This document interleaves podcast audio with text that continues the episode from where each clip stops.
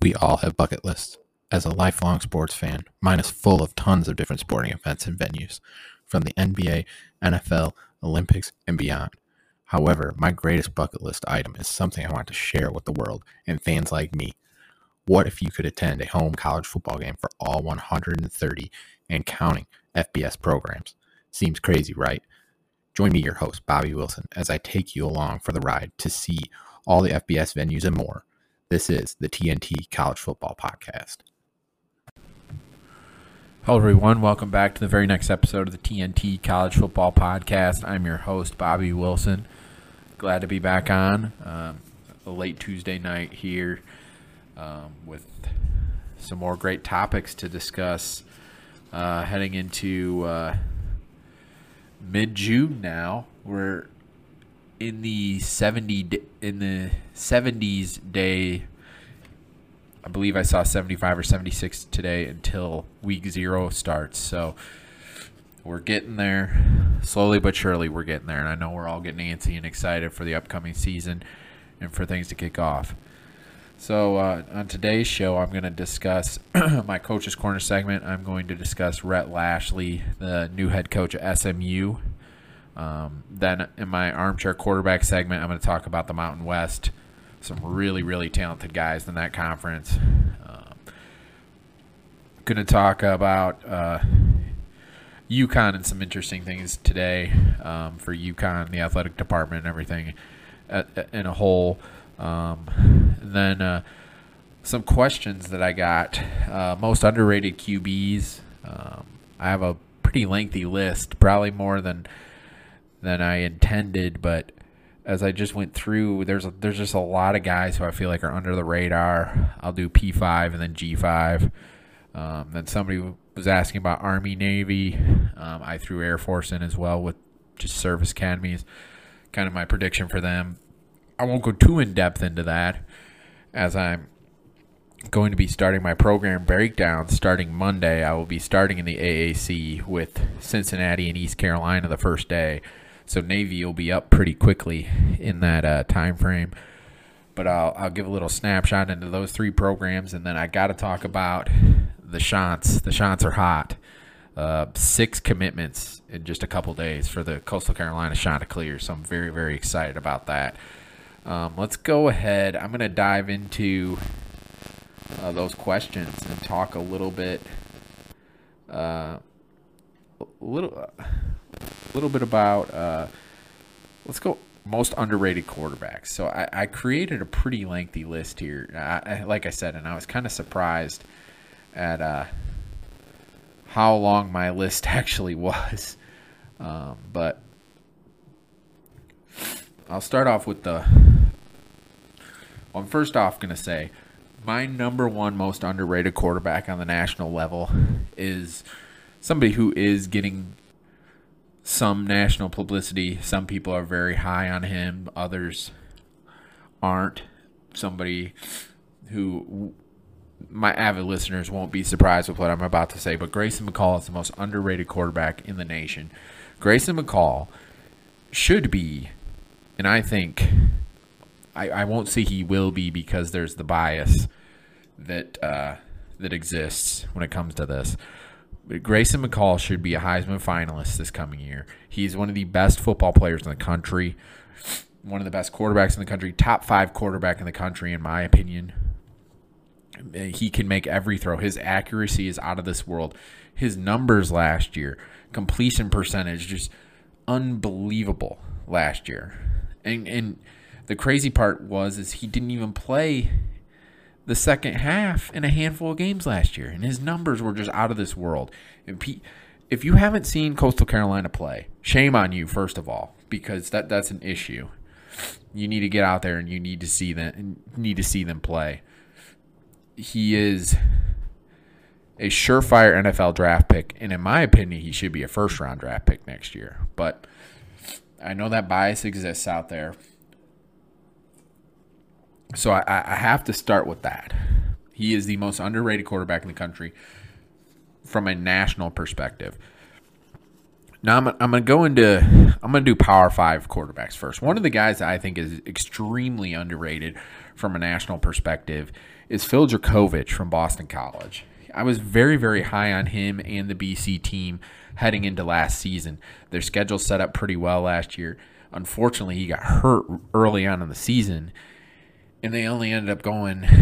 I think they went six and six and went to a bowl game, or were going to go to a bowl game and COVID or wh- whatever it may be. But in the games he played last year, I'm almost certain that they were five and one, where they were one and five, I believe, in the other six.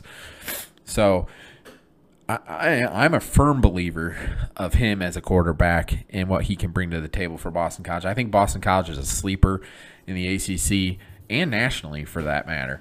Now, their schedule is much more difficult this season than it was last year, but nonetheless, very, very high on him. Another guy who I think is underrated um, from a national perspective. I think he's getting more, more and more, more publicity as we get closer to the season, but it's Malik Cunningham at Louisville. Malik Cunningham, in my opinion, is a poor man's Lamar Jackson. His running ability and escapability as a quarterback is second to none in college football. And he might, he's probably, he is a better passer than Lamar Jackson, I'll say. I think Malik Cunningham is going to have a fantastic year this year, and Louisville is also a sleeper in the ACC.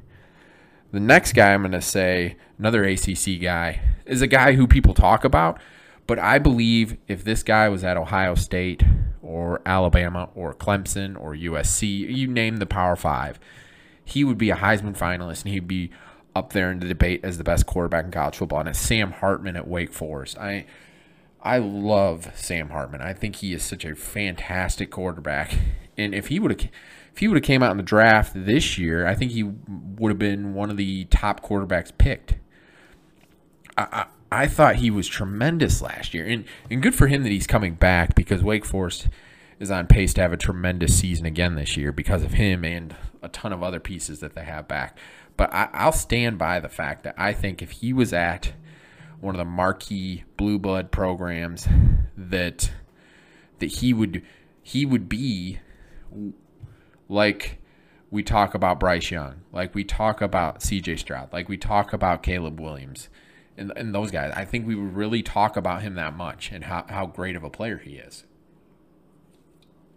Uh, another guy from the Power Five standpoint, Payton Thorne at Michigan State is a is a heck of a lot better than people will give him credit for too.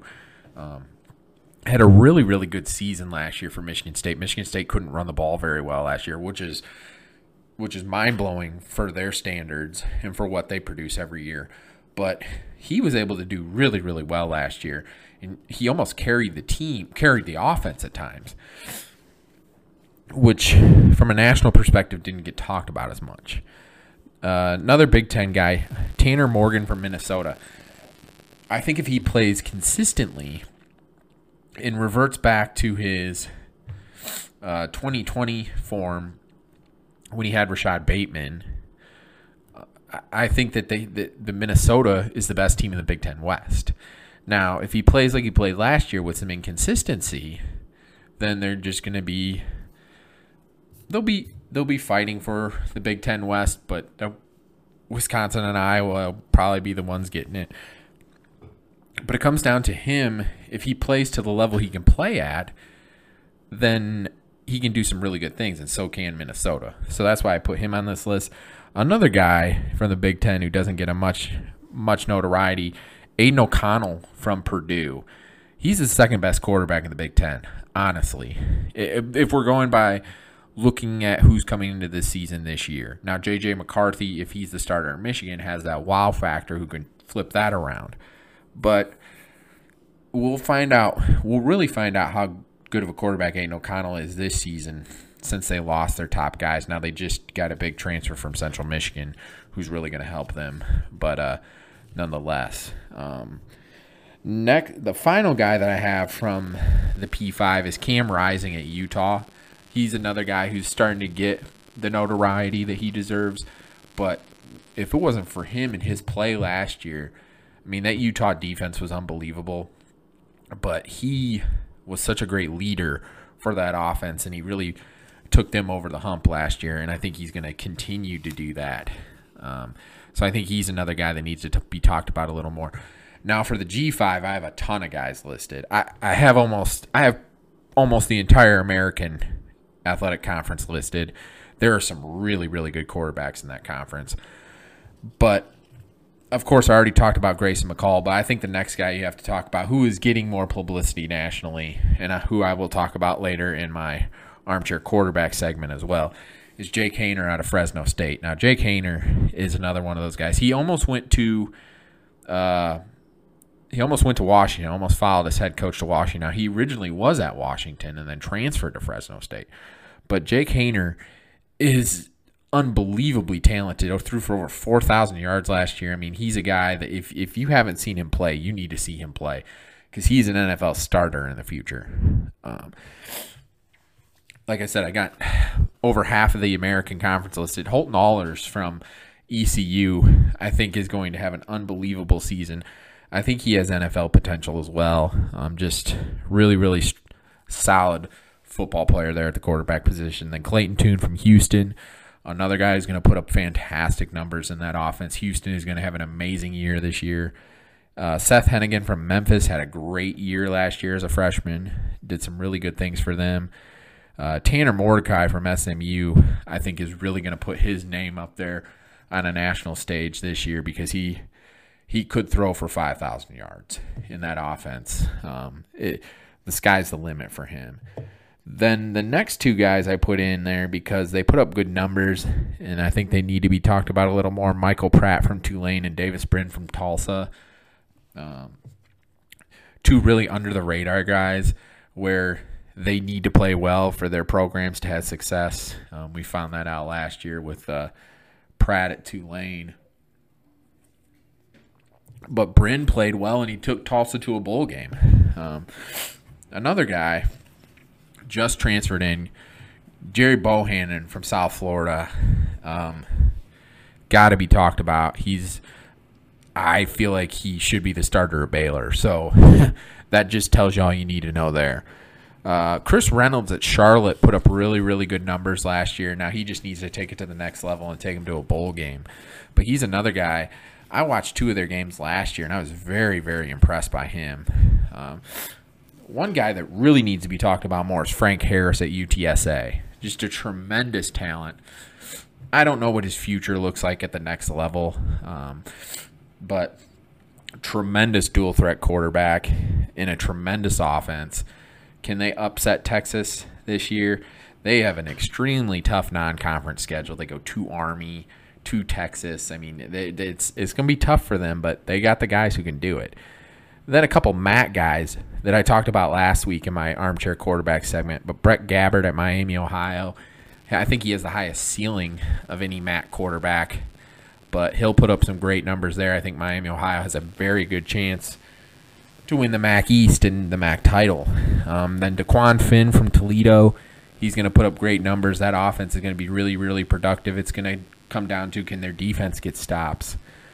Uh, Rocky Lombardi at NIU, just his leadership that he provides for that team is second to none. Um, that that team last year was so so young, and with over seventy freshmen and sophomores on the team. But you got a guy like him who's a senior now; he's a fifth year grad tra- grad senior, and uh, just tremendous leadership that you're going to get there. Um, three guys from the Mountain West, three more guys from the Mountain West that I'm going to talk about later in the show. Hank Bachmeier, Logan Bonner, Braxton Burmeister. Bachmeier's at uh, Bo- Boise State, Logan Bonner's at Utah State, Braxton Burmeister's at San Diego State. Three guys that really should get some more notoriety. I'll talk about them more in the armchair quarterback segment. And then two more guys from the Sun Belt, Chase Brice from App State puts up tremendous numbers and a really, really productive offense. They need some new wide receivers to step up, but App State recruits well. They're going to be just fine. Then uh, Darren Grainger at Georgia State went into Coastal last year, got a win. He's from Conway, South Carolina, so that was a big, big game for him. But he's a guy nationally who I think, if Georgia State has the year that they potentially that they potentially could have, he's going to be a big reason why. Um, and then I just have to sneak this last one in there. Uh, the superback, Frank Gore Jr. at Southern Miss. Uh, there's no better super back in the nation or ever. Let's just say that. So, I mean, I know that's a lot of guys, probably more than the person that asked me the question was thinking, but I just feel like there's there's a lot of guys that just don't get the notoriety they deserve, and I just wanted to get their names out there because there, there's some there's some really talented quarterbacks this year, and I don't, we couldn't say that as much last year as this year. So now I will I will look into let me look into Army, Navy, and Air Force. I, now, now, like I said, I don't want to give too big of a breakdown into this because I'm going to save that for my program breakdowns. But I'm just going to look at their schedules right now and just see what I think going into it. Now, Navy last year had a very down year for them. Four and eight, three and five in the conference. Um, their wins last year, they beat UCF, which is a huge win, obviously. Obviously, they win at Tulsa, who was a bowl team. They won at Temple, and then they beat Army in the Army Navy game.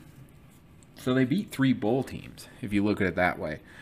Um, they lost.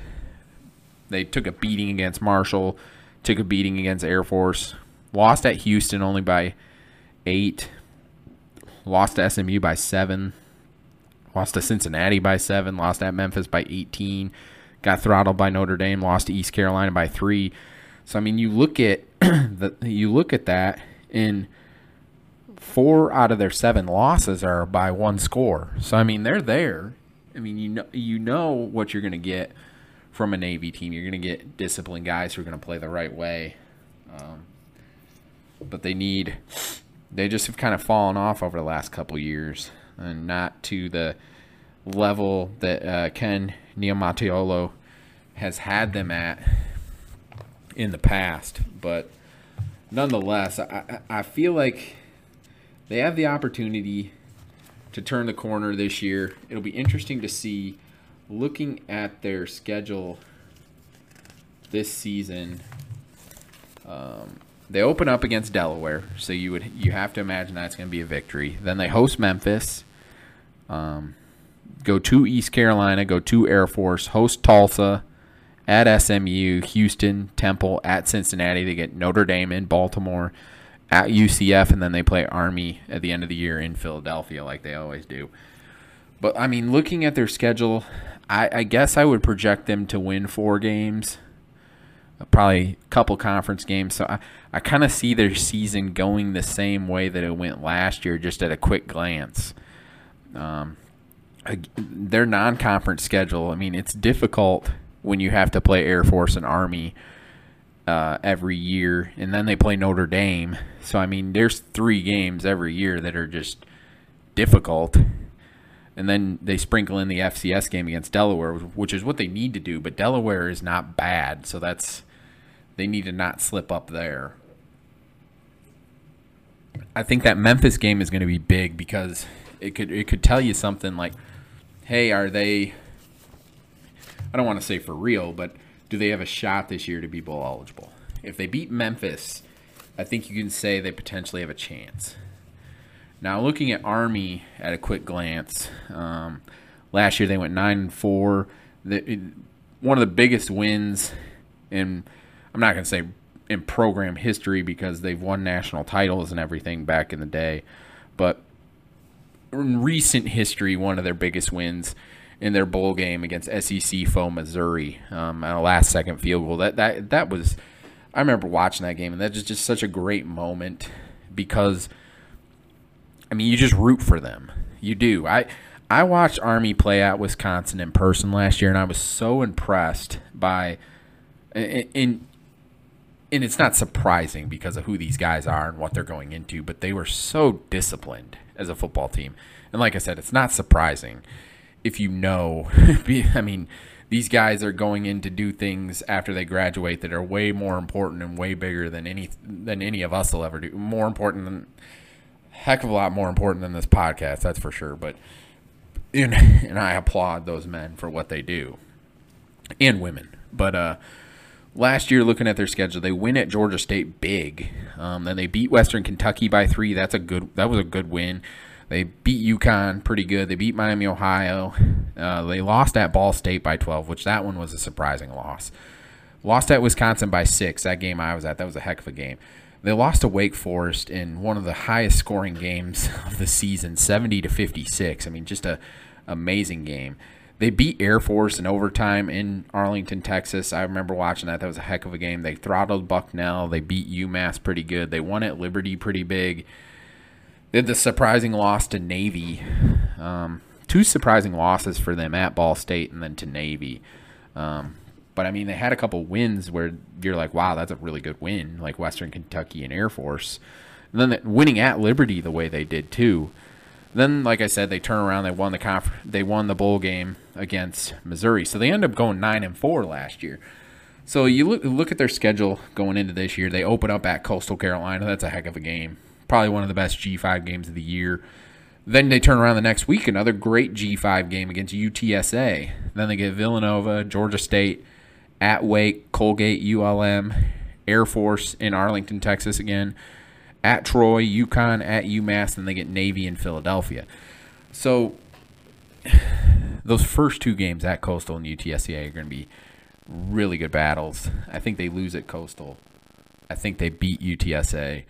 They go to Wake Forest. I think that's a loss. Um, I'm gonna put their I'm gonna put them at eight and four again, kind of like last year. But I mean, th- th- there's a potential.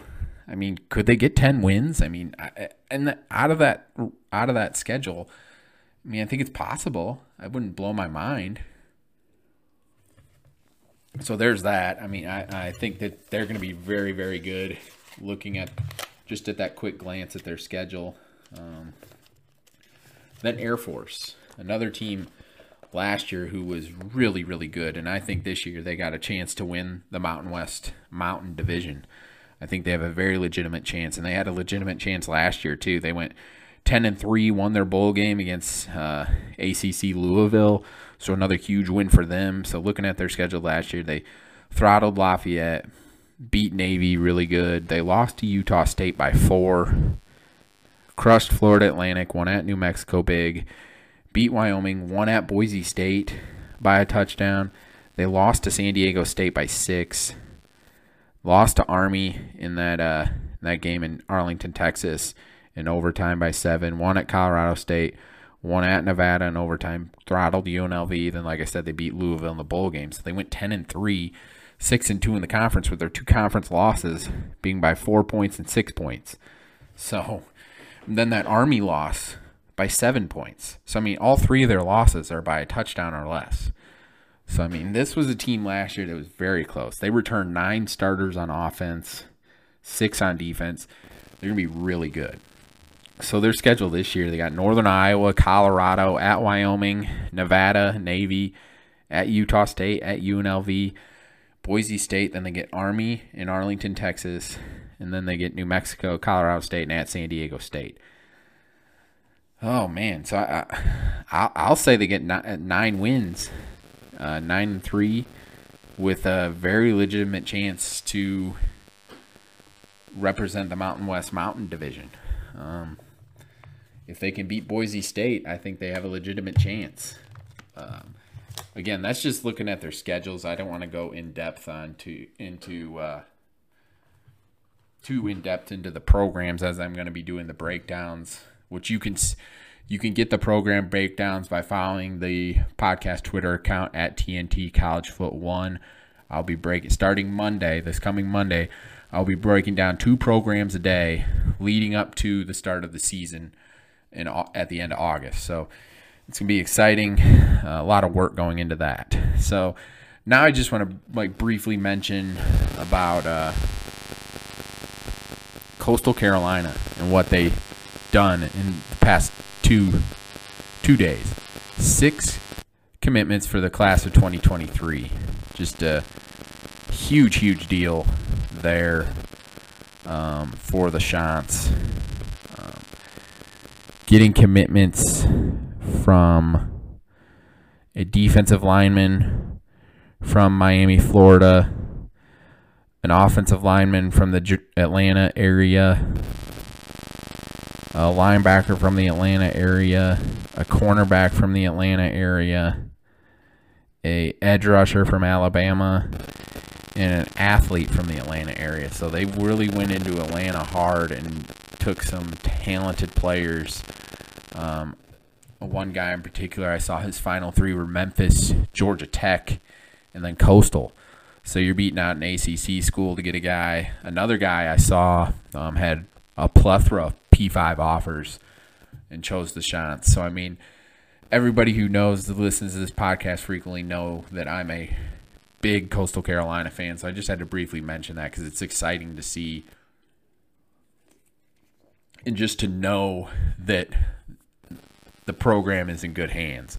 Now you heard a lot of defensive help there they lost a lot on defense this year. So that that's the one thing that concerns me going into the year. They need a couple wide receivers to step up. Sam Pinckney, the transfer from Georgia State, is going to come in and do tremendous for them. They have two great running backs. Obviously, have a tremendous quarterback in Grayson McCall, but they lose program altering linebackers. Um, and Gallagher and Silas Kelly. So I mean, those are shoes. I don't know if just one guy, if one guy can fill that position, just what that what those guys brought in leadership. Uh, again, I'll get into Coastal's breakdown when I get to them, but glad to see that they got some much needed help on the defensive side. Obviously, this won't be till 2023 though. So uh, now I want to take a little time to talk about UConn. Uh, everybody who listens to me frequently knows I have a partnership with the Sidelines UConn account. My friend Michael runs that. Um, we we work together on many things, but we we have a partnership together, and I provide UConn breakdowns for every game during the season, um, and talk about them on my show. Um, I've become a big UConn fan because of that, and today UConn um, self-reported 15 different violations. Um, very, very minimal, very small violations that happen in every program. I mean, one of the violations was one of the football coaches uh, subtweeting a commitment, which is against NCAA rules, which I think is ridiculous. You should be able to tweet if a kid commits, you should be able to tweet it out and all this and that. Like they're committing to you. It should be an exciting thing. You should be able to celebrate with them. Uh, but the NCAA is moronic in their stance on that and many other things. Don't get me started on that. Another one of the things, one of the women's basketball players accepted a $40 gift for her birthday. Um, and then was reported ineligible by the NCAA until she gave a $40 donation to the charity of her choice. So it just just ridiculous. Um, but I, I, mean, rules are rules. Um, you have to abide by them. But there's, I, I will say, uh, you guys know who listen to me frequently. I'm a former head college basketball coach, and I had to deal with many, many rules and many, many things. And there, there, there's so many rules that the NCAA has in place that it's almost impossible to follow all of them and not break simple little ones like the sub retweets and all that. Like th- that, that in itself is just moronic. That stance, but like I said, rules are rules. But I will say, if if if you get punished for doing these little things, I can speak to a million other things that are way worse that get swept under the rug. I, I can tell you stories for days, but that's neither here nor there. But at the same time, rules are rules. You got to follow them. But hey, let's not be moronic about this. Like, let's the NCAA. I mean, we we could go on and on about the NCAA and their stance on things and how we don't agree with it, but uh, it's it's just crazy. but then on a positive note, UConn reported um, that their APR was released. There are five teams with perfect multi-year APR rates, which is which is unbelievable. Um, the overall APR for UConn's athletic program was 992 out of a thousand. So unbelievable what UConn was able to do in the APR ratings. Uh, 14 teams had a perfect single year this past year. men's basketball, women's basketball. It's, go down the line, so many. Um, it's difficult for football in these circumstances because there's so many people, so many guys in the football program that it's hard to to not get it. It's hard to get a perfect APR in general. So I mean, to have 14 teams do it in one year and have a athletic department average of 992 is mind blowing and deserves a bravo and standing ovation for the University of UConn athletic department. AD Benedict should be absolutely thrilled by how well the Huskies have done um, in that regard. So now I will go into my coach's corner segment uh, with discussing Rhett Lashlee from SMU. Um, another younger coach, offensive minded guy. Um, he was a quarterback at Arkansas in the early 2000s. Uh, if you guys remember that, he's only 39 years old, so I mean he's not much older than I am. Uh, was a high school coach after he was done playing at Arkansas, then became a GA at Arkansas, GA at Auburn, and then in 2011 he got his first full time coaching role as the offensive coordinator at Samford. Then year later goes to Arkansas State as the offensive coordinator. Then becomes the offensive coordinator at Auburn from 2003 to 2016. Um, same role at UConn in 2017, then 2018, 2019, same thing at SMU. 2020, 2021, same thing at Miami, and leads to him now getting the head coaching job at SMU. So, I mean, that trajectory of rising the ranks as an offensive corner at the FC, FCS level, G5, SEC level at Auburn, goes to UConn, then to SMU, back into the ACC. So, I mean, this is a guy, a tremendous offensive mind in a guru of quarterbacks. And he's got a heck of a guy to to give pointers to and develop a little bit. And Tanner Mordecai, I mean Tanner Mordecai. That's why I said earlier that I think he's going to get over five thousand yards passing and fifty touchdowns this year in that offense. I, I it, it's going to be bananas what he's going to be able to do. Um, with Rhett Lashlee now leading him and guiding him and helping him. Um, as I always do in this segment, I look at the year before. SMU had a really good year last year, eight and four. They they only went four and four in the conference though, so they got to do better there. They beat they throttled Abilene Christian, throttled North Texas. They won at Louisiana Tech only by two. They won at TCU, which is huge for them. Throttled USF, won at Navy by seven, beat Tulane handily. So they started off the year.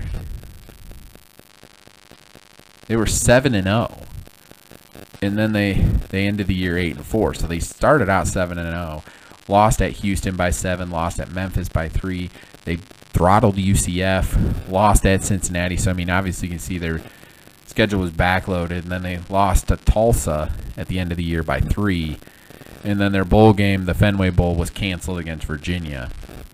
So started the year seven and zero, finished eight and four. So uh, they got to finish stronger, obviously, but a heck of a start to the year last year.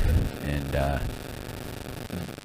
looking at their schedule this year, they open up at North Texas, then they got Lamar, they go to Maryland, and then they host TCU for their non-conference schedule. So playing two Power Five programs. You got one in TCU coming to town. I think if they're able to go three and one in that, and I do think it's possible for them to win all four of those games. I really, really do. Um, then they start conference play at UCF. So I mean, in a three-week stretch, they play at Maryland, host TCU, and at US at UCF. That's a that's a big deal if they're if they're able to start the season like like they did last year to look out. Then they host Navy, host Cincinnati, go to Tulsa, host Houston, go to South Florida, to Tulane, then they host Memphis. With this offense and the firepower that they're going to have, don't put it past them to win 10 games and maybe win this conference. That they are they're going to be that good. Looking at their uh, recruiting aspect, um, middle of the pack in the conference. Had a really, really, really strong transfer group though. 17th nationally in the transfer uh, realm. They had a four-star recruit tight end from Southlake Carroll. Obviously, if you know that program, you know what they mean to the world of high school football and college football. RJ Maryland is probably going to come in and be a key component in that offense. Signed up. I mean, obviously they get a bunch of guys from the state of Texas, uh, a kid from Washington D.C., but uh, then a kid from Alabama, a kicker. But then looking at their their transfers, they did a tremendous job. Velton Gardner coming in from Kansas at the running back position. They did a tremendous job getting a couple guys from the University of Texas, Kelvontay Dixon at wide receiver, David Abiara at defensive end, Chris Adimora at safety. Uh, just just a tremendous job by by them. Uh, Beau Corrales from North Carolina wide receiver. Um, some more P5 guys, offensive tackle from Virginia, linebacker from Minnesota, tight end from Michigan State, offensive lineman from Georgia, uh, running back from Alabama, wide receiver from Mississippi State. So I mean, they, they and then a linebacker from Oklahoma State. Just a tremendous job by them via the transfer portal, adding some guys that are really going to do some great things for them, and a guy from my neck of the woods and Sh- Shannon Reed, who comes from Illinois State, who who I know had a great year last year there. So just this SMU team is one to look out for and a, a group that I think is going to do amazing. I, am really, really high on this SMU team, and I'm really, really high on Rhett Lashlee as a head coach. Um, they have an opportunity once the AAC reshuffle happens. I, I feel that they could run the conference if they really wanted to. Uh, they're, I mean, in Dallas, I mean, they just they have a perfect setup to do some amazing things, and I think they're going to put themselves in a really good position when it comes to the next shape up for conference realignment. I mean, I don't see a reason why um, the Big 12 might come calling. Um, TCU might have something to say about that because they're in the Dallas Fort Worth Metroplex, but I think SMU is going to do tremendous in the AAC this year and well into the future. So much so that I think Rhett Lashlee might not be at SMU very long. I'll just say that. Now let's go on to my armchair quarterback segment where I'm now breaking down the Mountain West. Um,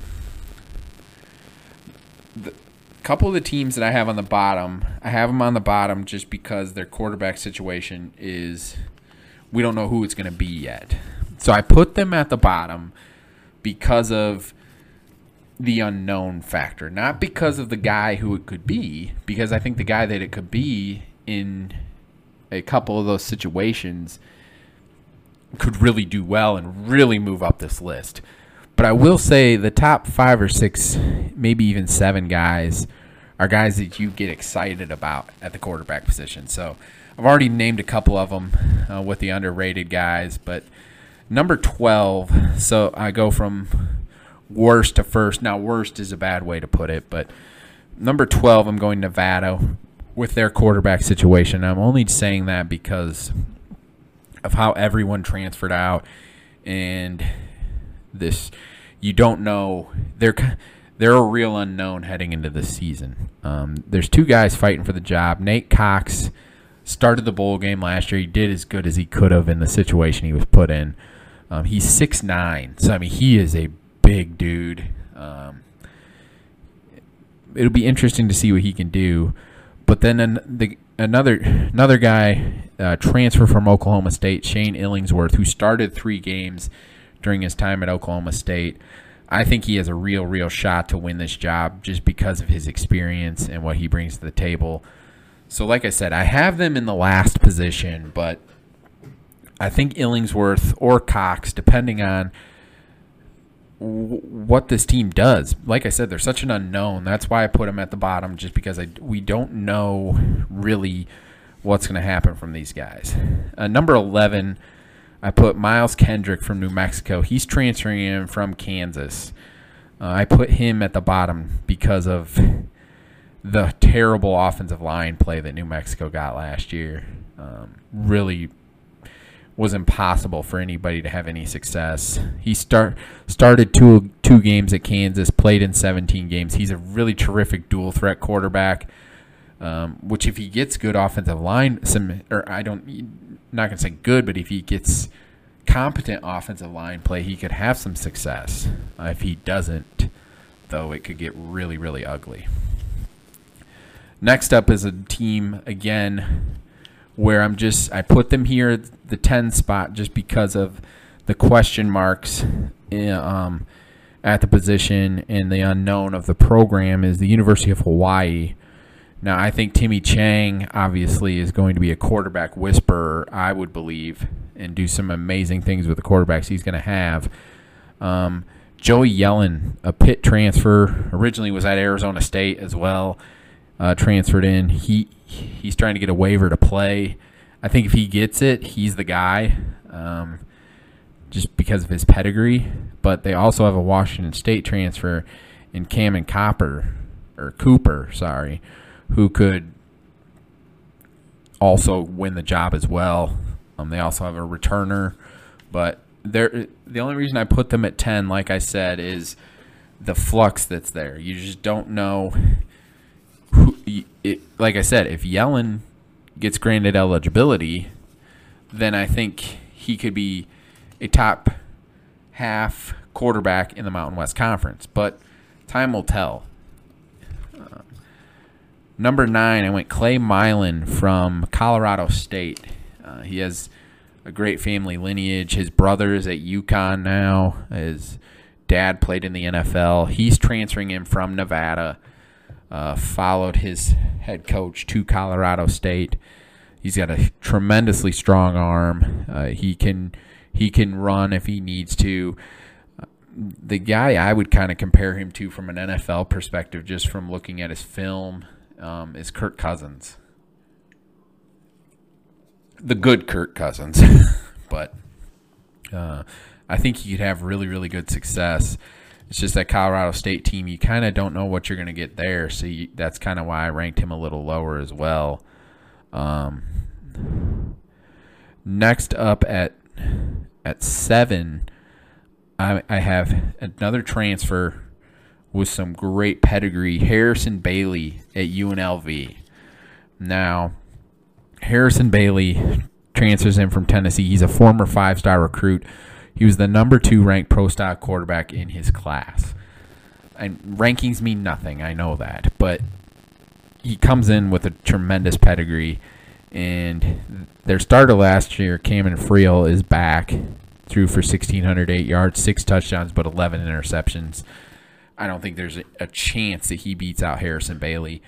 Harrison Bailey's a guy who could really move up this list just because he has that potential. Um, number six, Hawaii transfer Chevan Cordeiro um, is at San Jose State now. He left in the mass exodus um, that occurred at Hawaii um, and joins a San Jose State offense that could do some damage. And obviously, you're getting a guy who's pretty much started for three years, two years for sure at Hawaii, but a good amount of a third year. Um, so you're getting a guy who has plenty of experience and can really do some things. Uh, number five, this is obviously the highest ranked Service Academy quarterback because Haaziq Daniels is actually a quarterback. He threw for over a thousand yards, eleven hundred eighty-four yards and seven touchdowns, which at a service academy is unbelievable. But this is a guy who really can throw the football. Now he's a tremendous rusher, 734 yards and 11 touchdowns rushing. But the thing that sets him apart is the leadership aspect he brings and is why I am so high on Air Force and how they could potentially win the Mountain West Mountain Division. I, I think his leadership and the tremendous running backs that they have, the sky's the limit for that team this year. Number four, I'm going with Hank Bachmeier from Boise State. um, put up some gaudy numbers like every Boise State quarterback always does. Over 3,000 yards, 20 touchdowns. Expect more of the same um, for the man leading the Smurf turf. Um, a, a, really strong quarterback there. Uh, at third, the, I put uh, another, another transfer, Braxton Burmeister from Virginia Tech. Now, he started every single game at Virginia Tech last year. So San Diego State's getting a guy who started every game in the ACC. He's a San Diego native, so he's coming home. Threw for just under 2,000 yards, 14 touchdowns, only had four interceptions. Threw for 521 yards and had, or ran for 521 yards and had two touchdowns. So this is a guy who can do a little bit of both. He's a dual threat type of guy. I think he's going to do wonders in that San Diego State offense, um, and could because if he was productive in the ACC, I think he's definitely going to be productive in the Mountain West. Number two, I'm going with Logan Bonner at Utah State. He could easily be number one if there wasn't the obvious number one in the Mountain West. Threw for 3,628 yards and 36 touchdowns. Had an unbelievable year. Came over from Arkansas State with his head coach. Um, just great numbers. But I, I have to give a shout out to the Utah State quarterback room because – the two guys behind him are talented.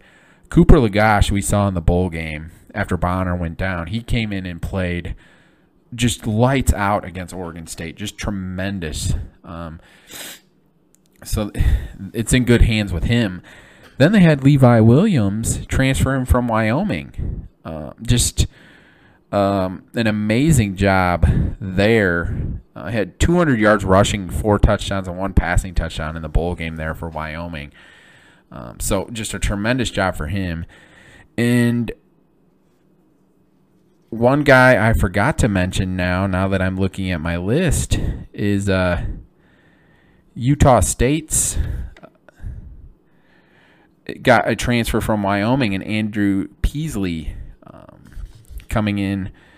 I had him down at number 10. I skipped him when I went to Clay Millen, so I apologize for that. So if you're going with my list, number 12 is the Nevada quarterback situation. Number 10, Miles Kendrick at New Mexico. Number 11, sorry. Then number 10 is the Hawaii quarterback situation. 9 is Andrew Peasley from Wyoming. 8 is Clay Millen from Colorado State. Seven, Harrison Bailey from UNLV. Six, Chevan, Chevan Cordeiro from San Jose State. Five, Haaziq Daniels from Air Force. Four, Hank Bachmeier from Boise State. Three, Braxton Burmeister from San Diego State. Two, Logan Bonner at Utah State. And then number one, very obvious, I feel, Jake Haener from Fresno State. This is the guy who should be starting at a P5. Um, decided not to, and I applaud him for that threw for over 4,000 yards last year and 33 touchdowns. The sky is the limit for him in this offense this year. And could he break records set by the Carr brothers? I think it's very possible. He's a tremendous quarterback. He's going to start in the NFL for many years, I feel. I think he's that good. But that's my armchair quarterback segment. Sorry for the confusion there with some of the some of the rankings there, but uh, hopefully I cleared that up. But uh, again, thank you guys so much for tuning in tonight. Uh, as always, um, you can follow me personally at coach underscore B Will on Twitter. Please, please, please follow the podcast Twitter account at TNT College Foot One. Again, starting Monday, June 20th, I will be releasing breakdowns, two programs a day um, from Monday, June 20th, leading up to the college football season on August 27th. Um, I'll be starting in the AAC, do two a day alphabetically in the conference, move on to the next conference, so on and so forth. I, you will only get that on the podcast Twitter account at TNT College Foot One. So again, thank you guys for tuning in tonight. Have a good night. God bless.